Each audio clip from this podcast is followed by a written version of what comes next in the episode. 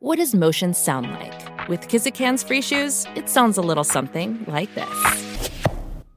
Experience the magic of motion. Get a free pair of socks with your first order at kizik.com slash socks.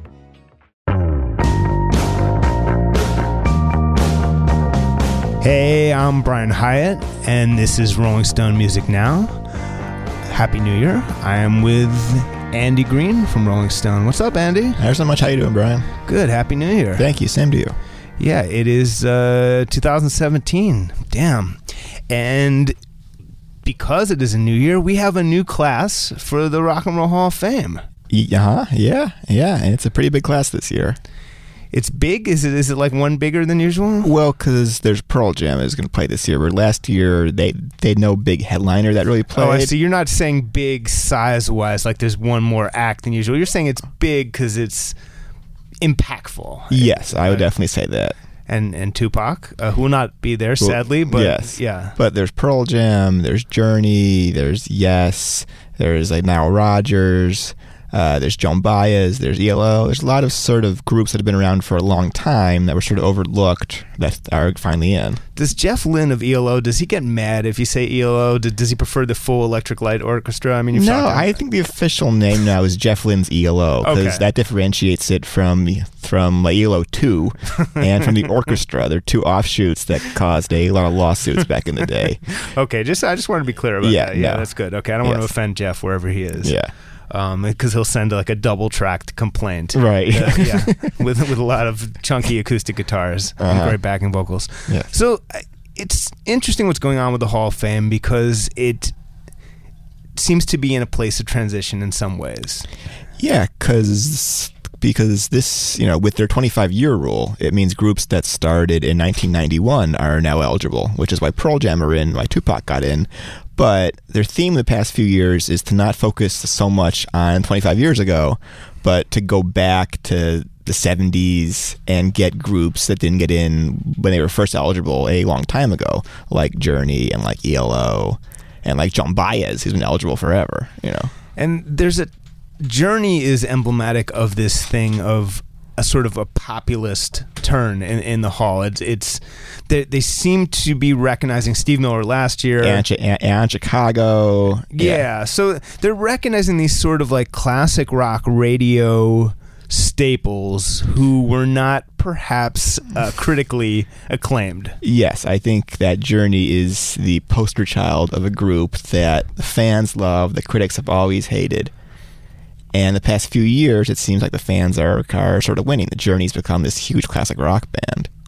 Yeah, that's so it's interesting. It's sort of like there were two movements here. The Hall moved towards populist rock, yeah. and Journey moved closer well, to the sort of mainstream. Yeah, and I think the Hall was sort of forced to because they've been doing this for thirty-three years now or something. At a certain point, when you brought in Buddy Holly and the Beatles and everybody else, you sort of make a choice. It's like, okay, do we bring in Sir Mix-a-Lot or do we go back and, you know, or do we bring in like cool eighties British groups like The Cure and whatnot? But they seem to be focusing more on sort of the superstars of the seventies that didn't get much love from the critics. I mean, Sir Mix-a-Lot, I would if they could uh, if they could induct songs, which would be great. Uh, yeah. That would be another way to go. I, I would certainly want "Baby Got Back." To oh yeah, that's one of the best songs of the of the entire nineties. So shut up with your Sir Mix-a-Lot. I don't know why that name came out of you. I wasn't putting him down. Yeah, I was yeah, just no. saying that they had a choice of something that was of the early nineties or something sure. of the seventies. I, I love Sir Mix-a-Lot. He's yeah. a genius. I stand right, now, by that. Now this is a case where where you you went too far in no, one direction. No, no, now no, you're no, going no. far. Sir Mix-a-Lot is the smartest man who ever lived. He's hysterical on those V H one shows. Funny. I love the eighties. He's the funniest one in the whole panel. Every line of "Baby Got Back" is perfect. Okay, yeah, okay, th- we're getting way off topic. I also, here. I also am a big fan of the uh, the, the song "Swap Meet Louie" from that album, and, uh-huh. and I found out the only other person on earth who ever mentioned that song, I, I think I said to you, was Donald Fagen. Also loves that song, so I think I'm in good, I'm in really good company. That, Which, yeah. uh, just to, the, the entire rest of this show is going to be about yeah, Sir Mix-a-Lot. Yeah, we're shifting. Actually, the rest of the show is going to be about the Rock and Roll Hall of Fame, and we're going to be playing some of Andy's interviews with, you know, some of the inductees and, and talking a little bit, but but generally, I mean, so Joan Baez, why do you think she got in? Well, I think Don't that, say the words Bob Dylan. I'm not going to say that. I think she didn't get in for a while because she's seen as so purely folk. Yeah. That or that there's not much rock about her. And she even said in her statement she didn't see herself much as a rock star. And some of her other songs are almost a little bit more country tinged. So I think it took all these years because she's not seen as part of the rock world, but she's part of the broader family of rock and one of the most important people of the folk revival. In Dave Van Ronk's book, Dave Van Ronk was obviously mm. a, a folk legend, um, helped inspire a certain Coen Brothers movie. Uh-huh. Um, and his his book, in fact, his book was was partially adapted by them. Right. But uh, he had an interesting thing to say about Joan Baez, with, uh, and, and that kind of crystallized for me her style and why it kind of seems so different from a lot of the other stuff. The thing about Baez, though, was that like almost all the women on that scene, she was still singing in the style of the generation before us. It was a cultural lag. The boys had discovered Doc Boggs and Mississippi John Hurt, and the girls were still listening to Cynthia and Susan Reed. It was not just Joan, there was Colin Hester, Judy Collins, et cetera. All of them were essentially singing bel canto. Bad bel canto by classical standards, but still bel canto. So while the boys were intentionally roughing up their voices, the girls were trying to sound prettier and prettier and more and more virginal. Um, which, yeah. is, which is, but that that, that is interesting because, and then that did. Now I'm going to say the words Bob Dylan. That yeah. her pure kind of ethereal style, contrasting against Bob Dylan's, was a big part of their shows together and their, their work together, and also helped ease the way for him. It, it made him yeah, more acceptable. She introduced him to a big audience, and then he kind of destroyed her career by ushering a new era of folk songs that you wrote yourself that were more about the present and less about themes from like the thirties and forties. But I would say Joan Baez, I mean, Joan, if you accept the that the folk tradition, the Weird Old America stuff is so important to rock and roll and so much a part of the history of rock and roll, she was such an essential popularizer of that stuff, and that that alone I think right. merits her induction. And it's forgotten of just how famous she was. Like nineteen sixty-two, she was on the cover of Time magazine. I mean, she was in this in this pre-Beatles world and everything. She was super famous, and she was playing huge concerts and was selling lots of records.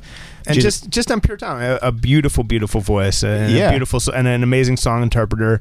And I, you know, th- what makes me sad is that uh, somehow that Judas Priest couldn't have been inducted the same year as her, and that they, c- they couldn't yeah. have performed. It's, yeah, it's my dream in life to finally see Diamonds and Rust done with Joan Baez and with Judas Priest. It, it needs to happen, and that would have been that would have, someone and someone made yeah. a, a, a a writer named I think Justin Tinsley made a, a really good point about Tupac. It would have been really nice to see him and Janet get inducted together. That would have been great because they had their own association, um, and it it would have it it would have it would have had a nice uh, whatever symmetry, but. Janet didn't get in, uh, which is a bummer. Yeah, it's really, the past ten years, I feel like she's been almost erased from music history. You never hear her songs, really. She was such a force for from like nineteen eighty-four to Nipplegate. Yeah. That it really feels unfair. She's a giant in pop music history. Do you think it's, do you think it's a, a, a Nipplegate fallout? That's clearly the turning point of her entire career.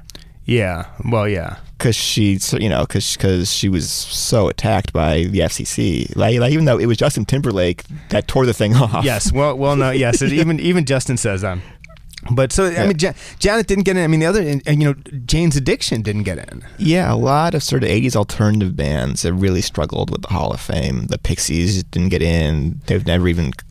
It's funny that you that to think of Jane's Addiction as an eighties alternative band because they're so late in the eighties. But yes, they started in the eighties, right? Yeah, and it's yeah. I mean, I don't think of them as the Pixies though. I do think of them as more uh, like pre-alternative nation kind of. It's it's. I wonder if they'll ever get in. Maybe in fifteen years or so. I just think that the voters uh, that largely vote were pretty old by that point and weren't listening to Been Caught Stealing. Yeah, you know. Yeah, but then, but then, why? But Pearl Jam is like Green Day, right? It transcends. It, yeah, because Pearl Jam are still playing huge concerts. They play with Neil Young. You know, they seem to be part of the, the classic rock world. Where Jane's Addiction now play theaters and festivals and just aren't sort of a part of the broader world of classic rock. I'd say they're their own thing. I think, you know, in some ways it could be the the Hall of Fame of making absolutely no one happy in some ways, because it's like there's people complaining from so many different, and I, I think it's a very difficult thing for the for the comedian, for the voters, that on one hand you have people super mad that, um, I don't know, various... The Moody know, Blues. The, the Moody Blues aren't in, and then other people mad that L L Cool J isn't in, and yeah. people mad that Tupac is in. There's some people mad that any hip-hop is in the hall at all, that any disco would ever be considered. Yeah. And and it's it's it's these are it's it's almost it is like a almost a red state blue state thing in how irreconcilable these views are. Yeah. I think the problem is the term rock and roll is very loose. Yeah. And to some people it's drum, guitar, bass. And to, to lots of other people it's much broader than that. It encompasses hip-hop and folk and metal. And so we, if we can't agree on the basic definition of rock and roll, which we can't, it makes this very difficult. There is a, you know, uh, th- there's some columnists for radio dot com did compare it to, said it's a good thing they're making these populist picks because the two thousand sixteen election showed how dangerous it can be to ignore what the people really want. I was like, whoa, hey now, I don't think it's... Yeah, I, I don't think that Yes are Trump. yeah, no, I, I think that, I think that most of these bands would be pretty horrified by that comparison. But yeah. it's there is, there is this... I, I would compare this sort of, again, the, the sort of the way that these views can't be, they, they they can't be reconciled is has a political tinge to it. You know, it's just people, when you have entirely different worldviews, they just clash and you can't yes, find any common ground. Where people are always furious about the Hall of Fame. The, the prog rock fans are furious about King Crimson. All the metal fans are beyond furious about Iron Maiden and Judas Priest. The the, the hip-hop fans are angry about L L Cool J and everything else. You know, fans of... Then people are always screaming about Bon Jovi and the Moody Blues, you know, but they, they've taken so many of By those people, bands. People, you mean Bon Jovi is screaming about Bon Jovi. No, Bon Jovi is very mad about Bon Jovi. There's many fans who fill up stadiums to come see him. Are they are they screaming for his inclusion in the Hall of Fame? Is I think that, they want that, him in. Yes, they, they want him in. I mean, just imagine you're Bon Jovi and you see Journey getting in right now. You're like, are you kidding me?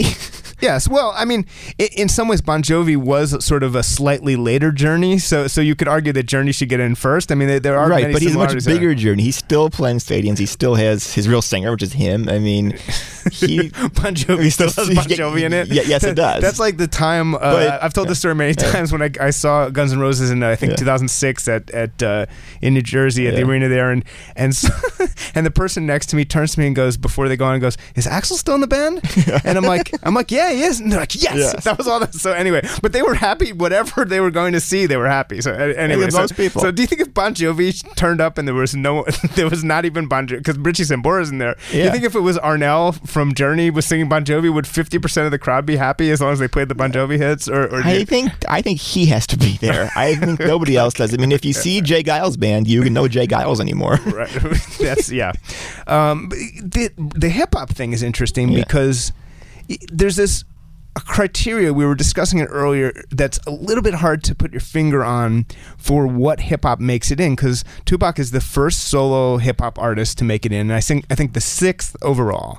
Yes, and it's a big transition point from the era of hip-hop groups to solo artists, which sort of happened in the in the nineties. But they skipped so many people, Andy. They, yeah, yeah, but they didn't skip as many as you would think. No, come on. The era of the solo artists Where, where's is the Eric, nineties. Where's Eric, where, where's Eric B. and Rakim? Where, but, where's like a million things? But they're a duo. The, I'm talking okay, about well, solo okay, artists. But, but, okay, but just in general, they skipped over a lot of hip hop. Of course, I mean, of course, I mean, like an, an, a, a mammoth amount of hip hop. I, I'm not denying that. And I'm, and so, but but the I think the the distinction, which is a very intangible thing, is they're looking for hip-hop artists who are like rebel rock stars, well, right? Kind it's of. sort of like outlaw country. They took in Johnny Cash because he seems to be have the spirit of rock around him. Right. Whereas Tupac seems to also, in his own way... Yeah, his his last words possibly were fuck you to a cop. Yeah. So, I mean, just that alone probably... I think if anyone, even had he no, made no music, that yeah, would probably... Uh, he was very rebellious. He was a rock star.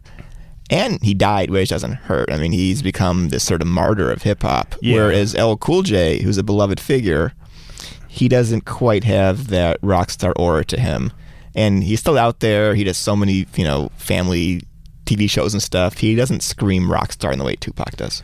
And I'm not, I you know, I'm not sure that, you know, Eric B. and Rakim uh, are are on the radar of the larger voters and, and people like that. There's so many important eighties yeah, people. Yeah, they don't just have big famous songs like "Fight for Your Right" or something that everybody knows. And you mean like everybody, everybody? Yeah, yeah I mean like everybody, old, everybody. Old people, yeah. yeah I mean, exactly. So, who so who it, vote? It's tough, and and the people have said, you know, like the there probably needs to be a hip hop Hall of Fame that that's a little bit more inclusive on on hip hop, because the a rock and roll Hall of Fame is kind of picking and choosing. Um, so it's it's tough, it's tough, and the, so again, that's a you know the hall of making nobody happy, because like the the hardcore sort of raucous people are mad that there's any hip hop at all, but then people right. who really know hip hop are like, come on, you're skipping like everything. Well, and yeah. if you talk to guys like like Steve Van Zandt, he always tells me that it makes him sick that Paul Revere and the Raiders aren't in yet. So there's people like him, like Paul Schaefer, that are still fixated on these sixties groups, like these fifth tier sixties bands that they think should all be in. Yeah. So it gets really hard. And, and somewhat, yeah, it's it's. It's, it's, I mean, I think the things that bother us are things, uh, you know, there's a lot of things that bother us, but there's, there's the things like the Replacements and, and the Cure well, and the Smiths. There's and, an anti-British bias.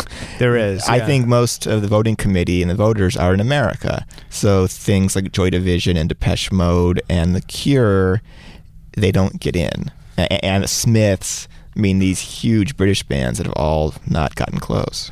Which is which is crazy to me, but it just shows we we're, we're we are not.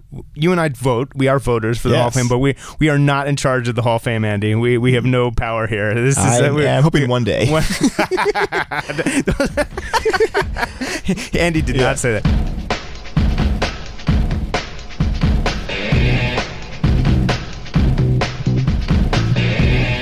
We're talking about the Rock and Roll Hall of Fame, and we're also going to play some interviews with this year's soon-to-be inductees.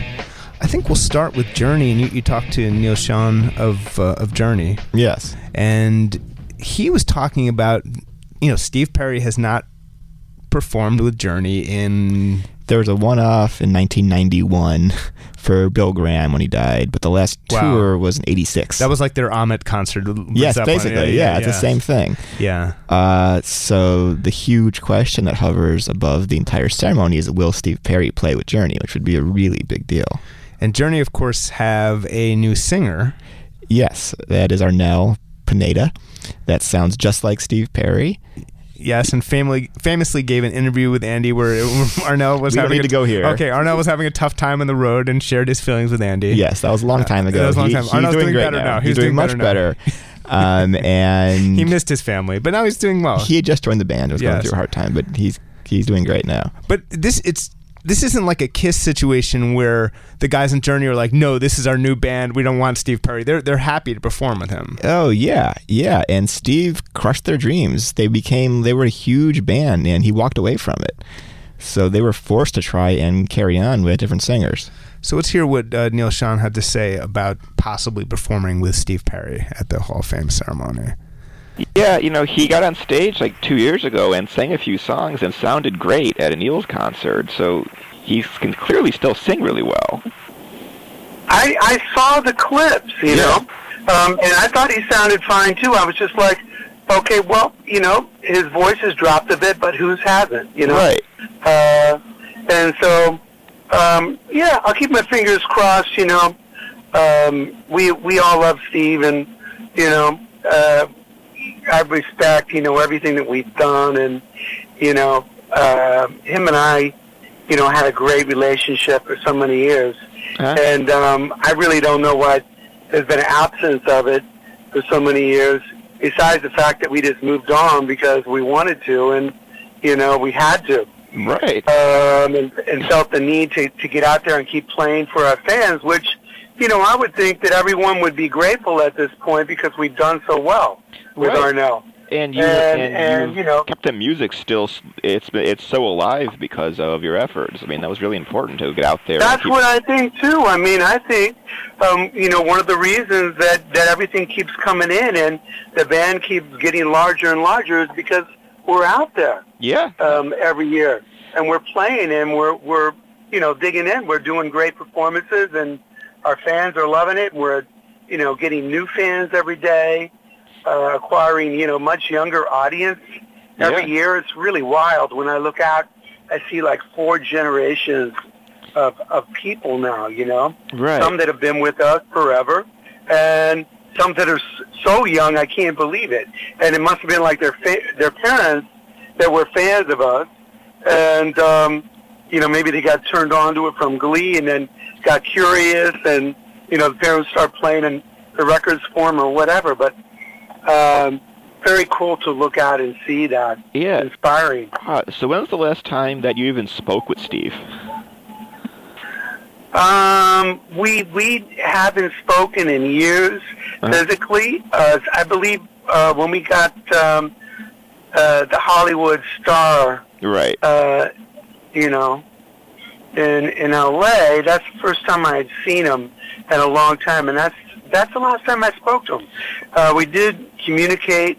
Uh, a couple of years ago by email, and um, that was that was going really well. You know, I was just saying hello and, you know, hope that he was well and, you know, wished him well, and that's it. You know, just reaching out as a friend, let him know that I'm there as a friend, and, right. you know, uh, and uh, it went well, and then it just kind of stopped, and so I, I stopped, and hopefully, you know, um, I've asked uh, to get his number, but like, nobody will give it up, and nobody knows what it is. And so I'm, you know, and so, you know, that's where it's at. So right. it's okay. But you're still hoping that he will agree to sing with you guys, because the fans would go so nuts just to see it one last time.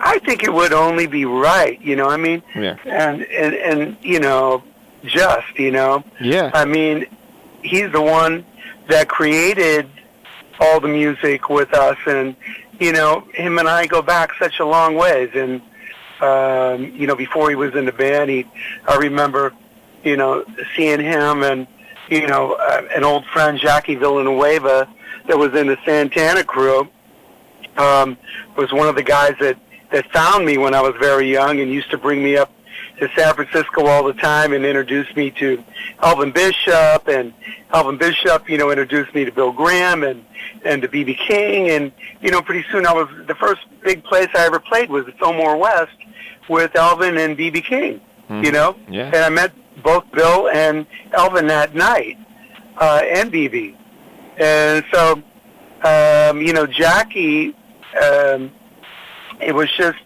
uh, he, I was playing with one off gig with a band called Azteca, which was kind of like a Santana spinoff, but a much larger band with, I thought, too many people in it.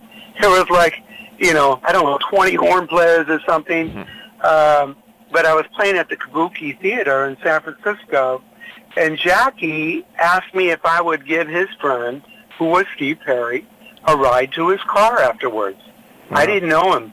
Uh, from Adam, and I gave him a ride, and we spoke, and then it was like, you know, a few years after that, that I actually found out that, you know, he was a singer, and a great singer, through um, Herbie Herbert. Mm-hmm. You know, yeah, I guess the fans are just always confused about why he isn't a public figure. There's so much love for him in that music, why he's such a mysterious person that no one ever sees, when... he's so beloved. You know, I don't know, but, you know, um, we had a lot uh, that was going along for us, you know, mm-hmm. uh, in in the eighties and late seventies when, you know, we started becoming successful and having success with, with our songwriting. Mm-hmm. um, and, you know, uh, some people just... you know, want, don't want that sort of lifestyle. You know, I've, I've sort of managed to stay in the middle somehow, mm-hmm. um, and, you know, still have my privacy and can keep my privacy, but when I want to get out there, I can, you know? Right. And I'm just not, it, it's not like, oh, I got to, you know, cross this big, you know, river or this ocean uh, to get on the other side. It's not a big, heavy thing right. for me, you know? Yeah. It's just, uh, you know, part of uh, what I do.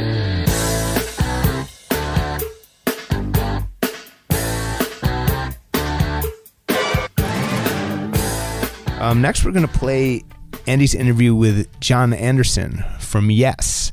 And, you know, prog rock has been a thing for the Hall of Fame, or not been a thing for a long time. Then yeah. Genesis got in. Yeah, Rush, Rush got in. And then Pink Floyd is kind of prog, sort of. Yeah, that, we could talk about that. We could yeah. argue about that all day. But right. yes, but it's been one of the many groups who are constantly mad about, at the Hall of Fame is, is prog rock fans. Right, and they tend to, to uh, take in prog bands that have had some pop success, like Genesis had, like even Rush had, and Yes had a huge eighties pop hit with Owner of a Lonely Heart. Right, I mean, it's one of the very fascinating things in the fascinating history of prog rock is yeah. the eighties pop turn that so many prog acts took. Right. And then Yes is, of course, interesting because there's been so many kind of incarnations of the band, and, and of course the, the incarnation that did Owner of a Lonely Heart is like in many ways an entirely different band. And right yes. now there are two separate lineups of well, Yes. What's going on? There's one group called Yes that has guitarist Steve Howe and drummer Alan White and new people. Then there's Anderson, Rabin, Wakeman, which has three members of Yes. That includes the lead singer. So in many ways, they're more authentic, but they aren't called Yes. And they're both on tour at the same time. And what is the nature of their dispute? Like, why why is there a schism in Yes? It's very complicated. It comes down to personality issues. And in two thousand four, John was sick for a bit and didn't want to tour, and they got tired of waiting. They hired the lead singer of the Yes tribute band, and then holy hell broke loose. Yeah, it's a, it's an old story, isn't it? Yeah. Um, and Yes have been eligible for some years. They finally got in. Right. Why do you think they got in finally? I think I think it's because Rush got in. I think it's because yeah. Rush got in and people saw the reaction to Rush.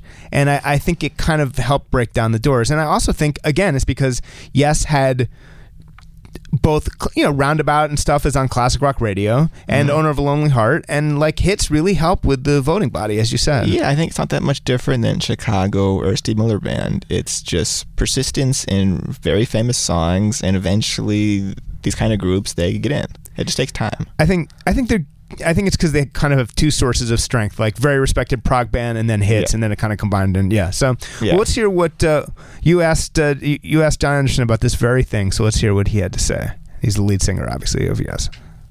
Yeah. So your first reaction? Did you feel surprised? Did you, did you think was going to happen? Well, I'd, I'd heard through the grapevine that it could happen this time because it's, it's been happening for ten years now. Right. Yeah. My my last my mantra was it'll happen when it happens, because people would ask me, so are you going to get in? Are you going to get in? I said it'll happen when it happens. It's not something that I'm thinking too much about. Right. But so what's this mean to you uh, on a personal level? Well, it reminds me, you know, when I first started the band with Chris, and when we were rehearsing in London in this basement of this cafe called. Uh, Lucky Horseshoe, would you believe? I just remember that. Wow.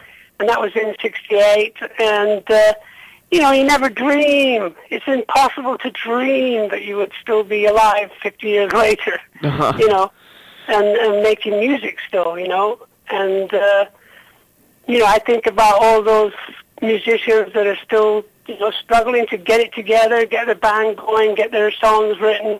You just got to keep going. That's the, that's... All I remember was saying to the guys in the band, we got to rehearse more because this is good, we're good. You know, we just started off as Yes, and then me and Chris went to see uh, King Crimson do do their first show at the Speakeasy Club in London. Wow. And it was like, it was frightening. It was frighteningly so good. They played their whole first album in the court of the Crimson King, and all the vocals were perfect, the band sounded perfect. And I looked at Chris and said, man, we got to rehearse more. so, so, so, you know, no matter what happens, you know, you, you go through life thinking we'll survive the next tour, we'll see what the next album does.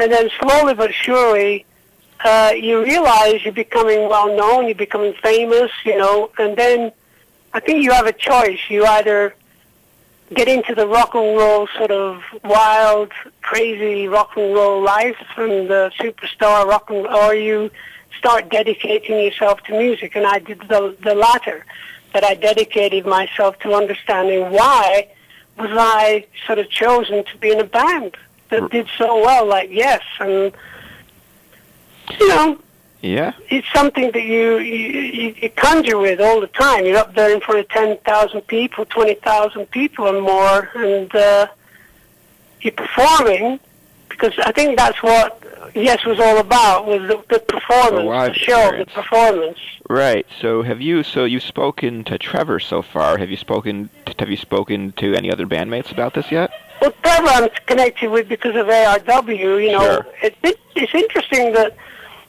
surprisingly we just finished the tour, and it's like being in that moment in Yes when it was.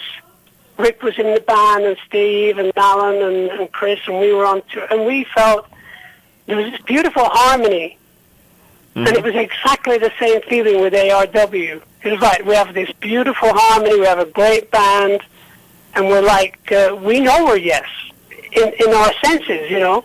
Yeah. Even though we call ourselves A R W, but we're playing a whole evening of Yes music, and the fans were going crazy. This is just last two months. And it reminds you that, in some ways, I'm so damn fortunate to be singing the way I do and, and, and, and excited about writing new music with Trevor and Rick, which we're doing, uh, as I was in nineteen seventy-two, seventy-one, when it was that moment in time when we were doing Fragile and Close to the Edge, when we knew, as a band, we were doing something very unique. So this is Rolling Stone Music Now, and that was John Anderson of Yes talking in his delightfully unique speaking voice uh, to Andy Green. It, we were talking as it, as he was playing, like, man, like Geddy Lee, uh, you know, famously does does he speak like an ordinary guy, and he does. Yes. Uh, John Anderson, not not so much, really. Like that dude has a high voice. Like that, those notes come to him pretty naturally, can, obviously. Yeah, and he still has the voice, which is pretty incredible. He's almost seventy, and he can sing his ass off still. It's pretty amazing. So are the guys in Yes going to reunite and jam at the Hall of Fame? It's very tenuous right now. Two days ago, Rick Wakeman said that he definitely wasn't going, and yesterday he said that he definitely was going. Right. So we're hoping there'll be a huge Yes super jam. It'll be a return to the Yes Union Tour of nineteen ninety-one, where both camps came together. Yes, that that's, for some reason I, I, yeah. that looms very large in my mind. I think I had a friend at the time who was like insanely excited about the Yes well, Union it Tour. It was the prog rock event of the decade, in that there were two competing Yeses for a very short time period. I won't bore you with all the details, but they dropped the lawsuits and they came together with two keyboardists, two guitarists, two drummers, and just did a Yes superstar jam show. And the hope is that will happen again. And they haven't played together in a very long time. Since and again, as we said, they, they are again sort of split into two lineups. So it, it's, it's a very similar thing back then. It's interesting that they, it seems to be the theme of the band is no. And, yeah. and yet they're called Yes. Like, will we all play together? No. no uh, can think, we get along? No. I think they're, I think they will finally put to rest. The, the tragedy is that Chris Squire, the bassist, was the one person that was in yeah. every lineup of the group, and he He passed away about two years ago, and he was and he was really hoping that they would get in. Great bassist, actually. He's an amazing yeah. bassist. He's out of the school of John Entwistle or Jack Bruce, a really loud bass. Big influence on Geddy Lee. Yeah. It would be really cool if, if Geddy inducted them. And I think I, I think that would be amazing. Um, and so you also talked to uh, Dave Krusen, yeah. who is moving on to Pearl Jam, and Dave Krusen is in a very unique position. Dave Krusen, for those who don't know, was the drummer on the original, was Pearl Jam's original drummer, and was the drummer on Ten, and then basically nothing else. Yeah. Um, he he happens to be, and I because I, I, I talked to Pearl Jam a bunch Uh, about him when I did a story on whatever the last anniversary of Ten was, uh, when they put out that box set, and they they. really admire him as a drummer. He was a very unique drummer, and he brought a feel to that album that they never quite recaptured, especially in the sort of pseudo Jane's Addiction funk stuff. And it also is ironic that they totally admit that Jane's Addiction was a fantastically huge influence on that first album, and then here they are like smashing past Jane's Addiction to get into the Hall of Fame. But that, that hence that is the way of the world. But anyway, so Dave left the band, um, or was possibly Well, he's very honest about yeah, it. He's he very, so, so he's going to explain why he left the band. And, and let's, let's hear from uh, Dave Krusen, original Pearl Jam drummer Dave Krusen. You left after the recording of Ten. Was that your last thing with them? Um, after the recording of Ten, I did, I think, two more gigs, two or three. Uh-huh. Yeah. Yeah. And you had to leave because of a drinking issue? Was that what was happening? Yeah.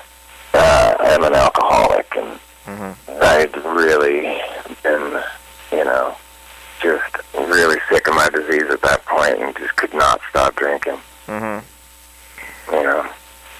Mm-hmm. And so how was it in the next few years just to watch them like get bigger and, and bigger? Was it difficult to deal with that? Or? Um, well, you know, I think it was harder for people around me mm-hmm. than it was me. I had to either accept it or let it run me over, you know what I mean? Right. So I had to, I had to accept it and and move on with my life, you know what I mean? Like, uh, I realized also, it's like, yeah, that's music, that's what I wanted to do, and, and it really, the upside of it was it got me, uh, you know, to take notice of my life and get my shit together. Uh-huh. Yeah. And, and the cool thing was that for the next couple of years, I mean, they're really good people, and it's not just a musical influence. I mean, they've influenced me with, you know, how they've conducted themselves as well. So yeah. That was, uh, did you see the Pearl Jam twenty documentary? No. Okay. Because they don't give much time to the drummers. They have like a ninety-second thing where they yeah, go the through it all.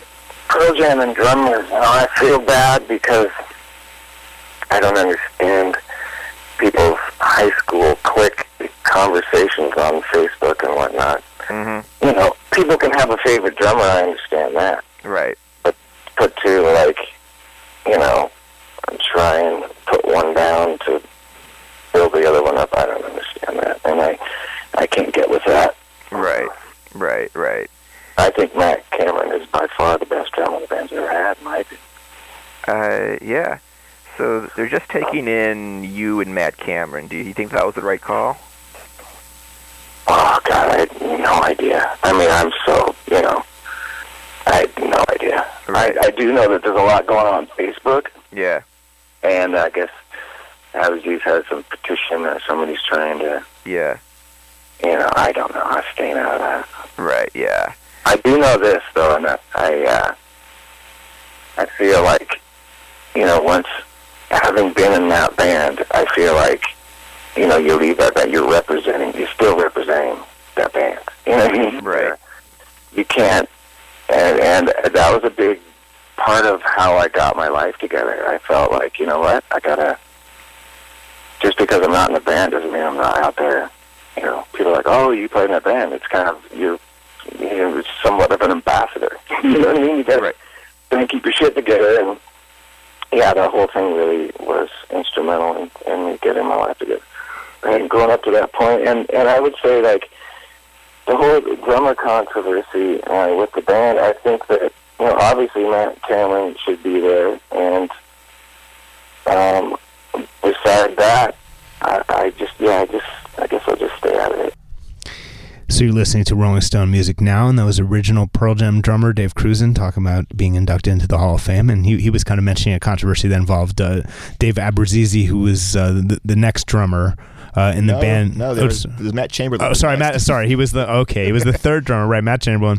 Um, Abruzzese is is particularly uh, upset about not being in the Hall of Fame, and so that's what he was referring to. But anyway. Uh, There's a challenge for the organizers of the Hall of Fame, in addition to, as I said, just the fact that whatever they do makes everyone angry, right. uh, because you can't please anyone uh, with this particular setup. It's just very difficult. There's people with too many different ideas. But the specific challenge with the ceremony each, each year is trying to wrangle reunions for these bands, and there have been amazing reunions. The I mean, the the Police, Cream.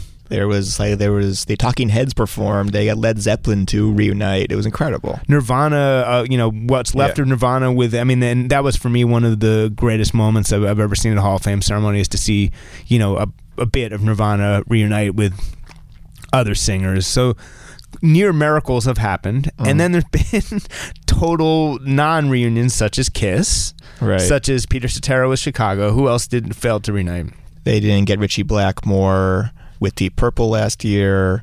Uh, the KISS thing was a fiasco. I mean, well, it, you know, it, it's forgotten now, but of course, Axl cho- Ax, yeah. at that time did not choose to reunite they with Guns N' Roses. They didn't get Van Halen back together. Genesis didn't play with Peter Gabriel or with anybody, because often they have bands that haven't spoken in years, that hate each other, that have been to court a lot, that have been fighting, you know, for decades about money and whatnot, and telling these people you have to perform together, right, is just a non-starter for some of these groups. Right, they can't even talk to each other, let alone perform and harmonize and, right, and rehearse. So it's not like, because it's not just they. Oh, they, you know, and there's then credence. And, yeah, yeah credence. That, well, you read you read my mind. Yeah, yeah. I mean the, the yeah. I guess the the most yeah.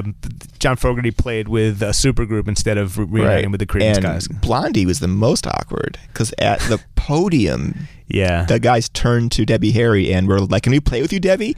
And she was like, "No." And then they thought about it at the podium because that was the only place where those guys where they where they'd even see her.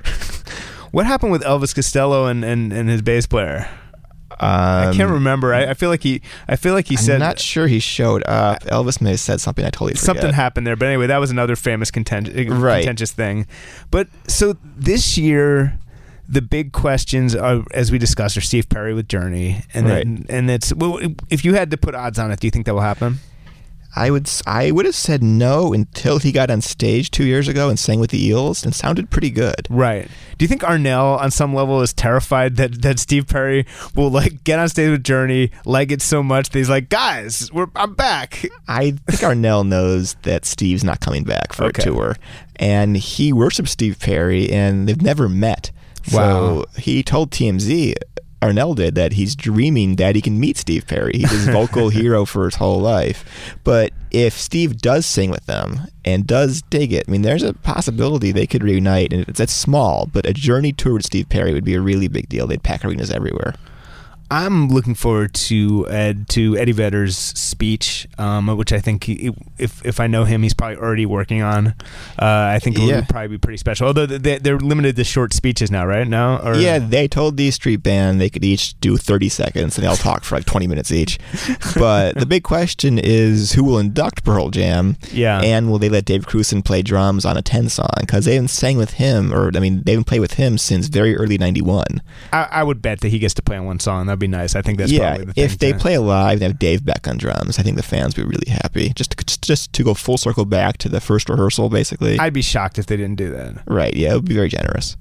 And so we were talking about the future of the next few years of the Hall of Fame, and it, it does, the nineties are coming. It's going to be, if if they're if they are smart, you know, we'll have the the the legends of the nineties, include from from Big E to uh, to the entire alt rock pantheon, should get in, right? Yeah, and whereas just next year alone could be Radiohead and Rage Against the Machine, right? And if Rage gets in, it becomes a very big question of, does Zach show up and does he play? Right, and we get into that whole thing again, right? But it's a- not even clear what the problem is there, so I don't even. Yeah, I mean, they're on tour now with Chuck D. So. Zach's busy insisting that Obama and Trump are exactly the same, and they're, right. they're all, everyone's a war criminal, and like, yeah. you, you're a war criminal, every, everyone. Andy, Andy Green's a war criminal. Yeah, he's just everyone. Uh, so it, it's it's it's tough. And then, do you think the, I mean, the Pumpkins are eligible soon? No, they're, they've been eligible. They've been eligible, right. Uh, Gish was out in ninety. Right. So they're eligible right now, and they haven't even been on the ballot. I think that's nuts. I think they should. It's you know. nuts. I just think they haven't been on the cultural radar the same way Pearl Jam has. It, it's it's too bad, because that would obviously, if I were Billy, and there's been talk of a reunion, that would be a lovely spur to the reunion as you reunite on stage with your Hall of Fame. And that, but this, it's never going to happen. Then, right? I forgot they were eligible and they haven't even been yeah, uh, you know, well, on the ballot. He which, just played with James Iha a few months why ago. Why were Jane's Addiction on the ballot and the Smashing Pumpkins weren't? Well, Jane's started earlier. And J- and Jane's were more, you know, arguably more influential, but the Pumpkins were bigger. Right. The, the logic is, even for those who, it, the logic can be hard to follow, for sure. It, it, I think there tough. is no logic. It's It is the whims of a given set of people in a room on one day. Well, it's, it's you know, it's, to be fair, it's not the whims. It's the it's the the best efforts of yes. a lot of smart people, yes. again, in the hall of unable to please anyone, because it's impossible to please anyone, and it's just it, it's just so hard. There's so many constituencies. Yeah, and as the ni- as they can go further and further into the nineties, they have to make a big decision. Do we focus on more nineties acts, or do we go back and get the Moody Blues type people that we've overlooked? Or the whole eighties, all the all the eighties people. Yeah, there. right. Because yeah, they're yeah. past the eighties now, and they missed so much good eighties stuff. I, I think there's there's two ways of looking at it. People are like, oh, it's gonna get harder and harder, or maybe it gets easier and easier, because now there's like this in huge sort of buffet to pick from from yeah. the entire history of, it, of, of music. If they do it right, they could go for years. Just imagine a year that's like Radiohead, Rage, The Smiths, The Cure, Depeche Mode, and Joy Division or something. I mean, it would be ridiculous. And what, what's the band that Steve Van Zandt was in? That's Paul Revere and the Raiders. And Paul Revere and the Raiders. Uh, are they alive? Uh, I some of them are, yeah. I think Paul Revere died last year, but he's not the singer. It's very confusing. It, it, I'm I'm already confused. Yeah. But that that would be. I would like to make Steven then happy. Let's let's uh, yeah. Sure, great. We can take in Paul Revere and the Raiders too. F- we've we've talked about all the important artists today. Sir Mix-a-Lot, Paul Revere and the Raiders. It's really just the, the essentials of, of rock and roll. That and that is indeed what Rock and Roll Fame is about. So this has been Rolling Stone Music Now. Um, be sure to download our podcast at rolling stone dot com slash podcast or on iTunes or wherever you get your podcasts, and tune back here on Volume next week at one p.m. on Sirius X M. Thanks for being with us.